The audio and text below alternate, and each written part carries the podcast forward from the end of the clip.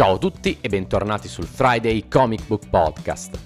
Ultima intervista realizzata durante i frenetici giorni di Lucca Comics and Games e chiudiamo in bellezza con Lisandro Esterren. Ospite di Salda Press in occasione dell'uscita di Strani cieli sopra Berlino Est, con l'autore argentino abbiamo ripercorso i primi passi della sua carriera, inquadrando la situazione del fumetto in Argentina, per poi passare a parlare a lungo di Redneck, la serie Image che ha fatto conoscere Lisandro al grande pubblico. Vi lascio quindi all'intervista completa. Buon ascolto. Ciao Lisandro, benvenuto sul Friday Comic Book Podcast. Sono molto contento di averti qui. Grazie per il tuo tempo perché so che sei impegnatissimo. Come sta andando Lucca? Perché comunque non è la prima volta che Salda Press ti porta in Italia, non è la prima volta che ti porta Lucca, però diciamo che quest'anno stai vivendo la vera Lucca che è intensissima, anzi forse anche più intensa rispetto agli altri anni. Com'è stato questo primo impatto? No, bene, bene, è stato bene, ho disegnato tantissimo, ho conosciuto autori, amici, colleghi, quindi stato, sono stati belli, belli, giorni questi. Bene, dai, mi fa molto piacere. Vorrei iniziare dall'inizio della tua carriera, anche perché appunto nel documentarmi per l'intervista non ho trovato molte informazioni. Come ti sei avvicinato al mondo del fumetto? Anche perché comunque in Argentina c'è una forte cultura del fumetto proprio. Certo, sì, ho iniziato come tanti disegnatori che iniziano facendo piccole fanzine, piccole pubblicazioni. Dopo una cosa che ha cambiato il panorama in Argentina è stato una, un evento di fumetto il più grande d'Argentina che lo organizza Eduardo Riso sì.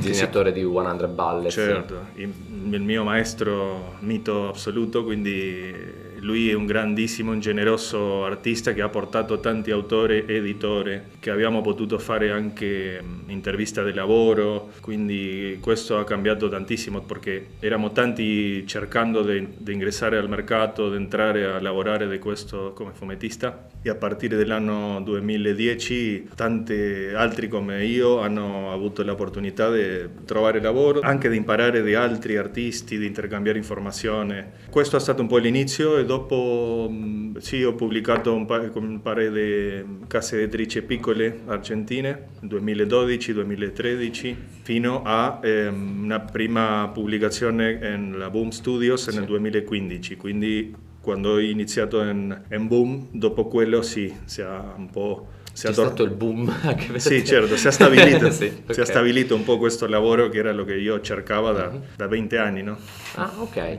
Come molti ho conosciuto il tuo lavoro con Redneck, la serie Mage, dove tu e Donny Cates ci trasportate in un'America sudista, abitata però da vampiri. Ecco, come ti hanno convinto ad illustrare un titolo così particolare? Perché non si vede tutti i giorni. Già un titolo sui vampiri, ma soprattutto un titolo di vampiri nell'America sudista. Certo, sì, come idea era molto, molto originale anche aveva molta... era un'idea molto interessante perché aveva questa profondità, questa poesia che non si trova in tutti i fumetti fumetti neanche in tutti i sceneggiatori che cercano di fare storie diverse che non, non sono da supereroi. Ma devo confessare che nel primo momento ho, eh, avuto, ho dovuto fare una scelta fra Redneck e un'altra mh, mm, serie che praticamente mi hanno offerto allo stesso simultaneamente, quindi ho scelto Redneck e è stata una bella scelta alla fine. Ah, meno male, siamo contenti anche noi perché davvero è un sì. titolo molto bello che tra l'altro sta per giungere alla sua conclusione. Ecco, come vivi la chiusura di questo capitolo? Per un lato è una cosa mol- molto forte perché hanno, sono stati quattro anni di lavoro praticamente quotidiano, mensile, quindi è una cosa molto strana finirlo. Uh-huh Dall'altra parte stiamo vedendo qual è la migliore maniera di chiuderla, perché anche il sceneggiatore Donny Cates ha altri impegni, quindi mm. dobbiamo vedere come, come, finisce. Ah, ok, perché infatti io non volevo chiederti nulla sul finale perché non voglio spoilerarmelo io in prima persona, però ti volevo chiedere se hai già avuto modo di leggere la sceneggiatura della parte finale, cioè sapete già dove volete andare a chiudere, ci stai già lavorando oppure non c'è ancora c'è un'idea di finale ma all'atto pratico non hai ancora proprio preso la matita in mano e l'hai iniziato a disegnare? No, a questo momento no, non è arrivato il finale, uh-huh. no, non, letto, no, non, so be- non, so bene che, che, cosa ha Donny nella sua mente, okay. che è una mente bellissima, però sì. dobbiamo aspettarli. Ah, ok, ok, ok, perfetto. Vabbè, aspetteremo perché tanto certo, fretta, a fretta non ne, non ne abbiamo. Tra l'altro, sempre parlando di Redneck, nel riprendere e svecchiare l'estetica dei vampiri, Redneck è comunque una serie che scava nella storia vampiresca, rielaborandola però comunque ai giorni nostri.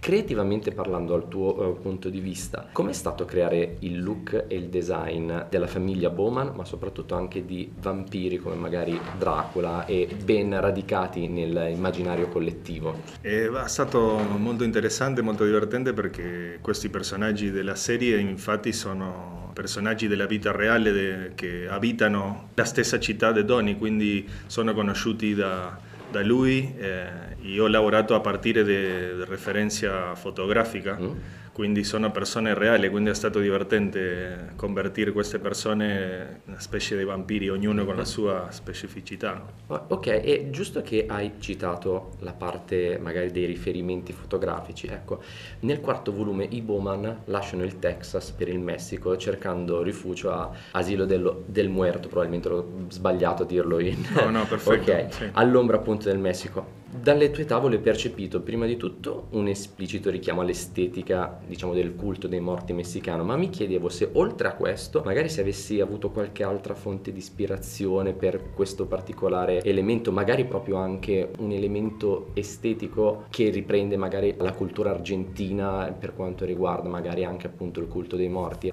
Questa, la cultura messicana intorno ai morti è, è molto forte, è molto interessante, molto profonda, è, è molto pregnante come culturalmente. Penso che è una forma di elaborare il duello e la morte che è veramente unica. Questo per un lato. Eh, per l'altro lato, in Argentina abbiamo una cosa stranissima che anche lo puoi dire la mia moglie che nostro, i nostri cimiteri sono opere, opere di arte. Mm?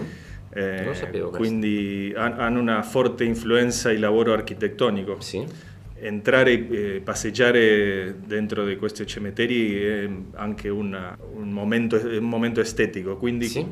penso che sì, che questo un po' lo, lo ho intentato portarlo su, mm. su questa, questo arco sì. argomentale. Restando un po' a parlare della parte sempre grafica, le tavole di Redneck si, comunque si caratterizzano per uno stile graffiante e ruvido che però nella sua sintesi riesce a trasportare tutta l'oscurità della serie che un po' comunque analizzandolo come hai detto prima hai citato Edoardo Risso, un po' alcuni, alcuni tratti li rivedo. Ecco, che cosa ti ha spinto ad andare in questa direzione, a dire voglio realizzare Redneck in questa maniera, con questo stile, con questo taglio, con questo graffio? Ecco. Sì, la prima cosa che penso che tutti gli artisti hanno un sviluppo del suo stile, uh-huh. questo lavoro che da tanto tempo, che è un lavoro quotidiano, va cambiando, quindi il tratto cambia, l'intenzione cambia, ogni tanto con, eh, con risultati che non sono gli sperati, sorpresi che sono buoni, sorpresi che sono cattivi, parlando graficamente diciamo.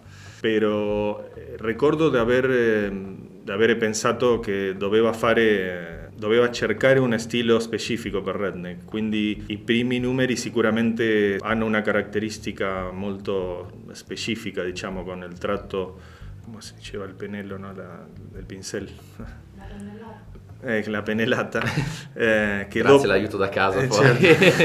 Grazie che dopo va cambiando un po', dopo va sì, sintetizzandosi. Mm-hmm. Eh, infatti gli ultimi due o tre numeri, per esempio, ho tornato a usare diciamo, lo stilografo, che è una mm. linea molto precisa, per, sì. cercando un'altra cosa. Quindi in tutta la serie, diciamo, in questi 32 numeri, hanno diversi momenti sì. grafiche e stilistiche. Che comunque vanno di pari passo anche con la storia che si va a, a certo, raccontare, perché è comunque un tema fondamentale. Il re ci sono mostri vampiri, però c'è la famiglia che è un tema fondamentale. Però rimanendo un attimo sempre per il, cosa che hai detto tu adesso, il tuo stile, l'evoluzione di giorno per giorno. Ecco, in Strani Cieli sopra Berlino, fumetto appunto da te illustrato con i testi di Jeff Loveness, che tra l'altro è stato appena pubblicato da Salda Press, il tuo stile mantiene la sua sinteticità caratteristica, però diventa più delicato. Dici che magari oltre all'evoluzione, ma c'è anche magari l'influenza della colorazione di Patrick Patricio del Pece? Perché io ho notato che li hanno resi ancora un po' più delicati rispetto al, al solito, perché c'era già la tua linea più delicata, però gli ha aggiunto un,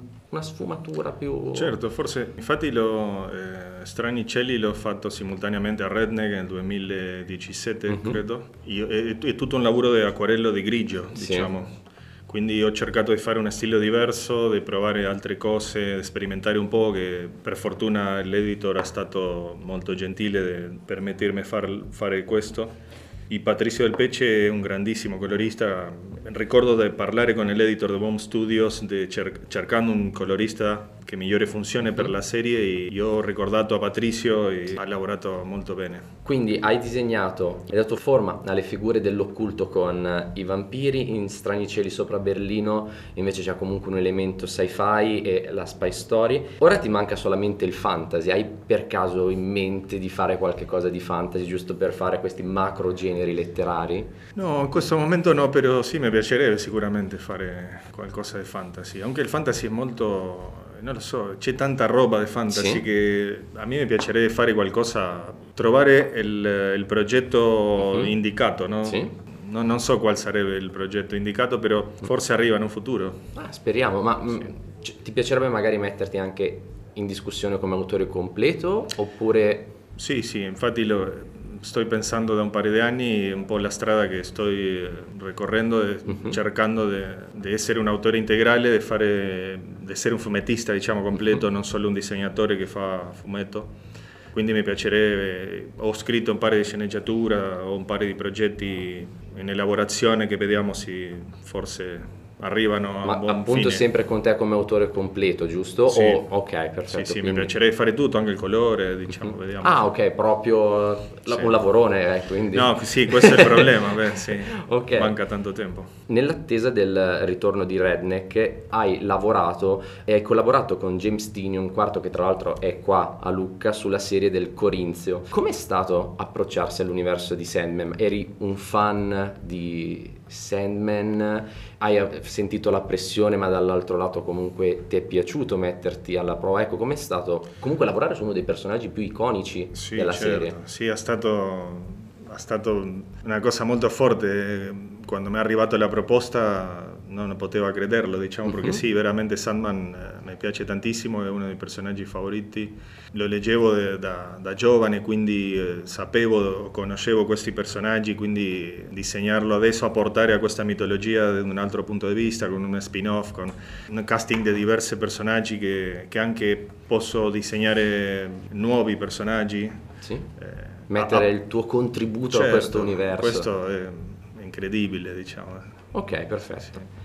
Lisandro, ti ringrazio per il tuo tempo, è stato un vero piacere e spero magari una prossima volta, una prossima look, una prossima fiera di averti di nuovo ospite sul Friday Comic Book Podcast. Ti ringrazio e buon proseguimento in Lucca Comics. Eh, grazie mille. Grazie.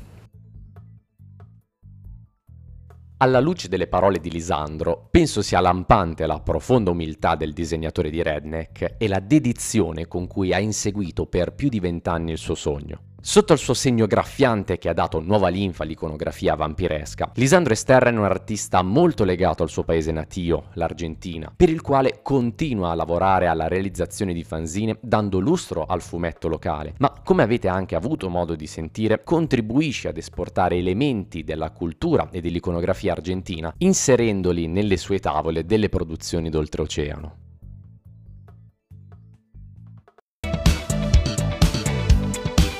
Quella che avete appena ascoltato era la mia intervista a Lisandro Ester. Io vi ringrazio per aver ascoltato nuovamente il Friday Comic Book Podcast e se la puntata vi è piaciuta vi chiedo di far conoscere il podcast ad un vostro amico. Mentre per contenuti esclusivi e essere sempre aggiornati sull'uscita dei nuovi episodi, seguitemi sui miei canali social, dei quali trovate i link in descrizione. Visto che ormai il weekend incombe, io vi do appuntamento al prossimo episodio del Friday Comic Book Podcast e fino ad allora ricordate Read more comics.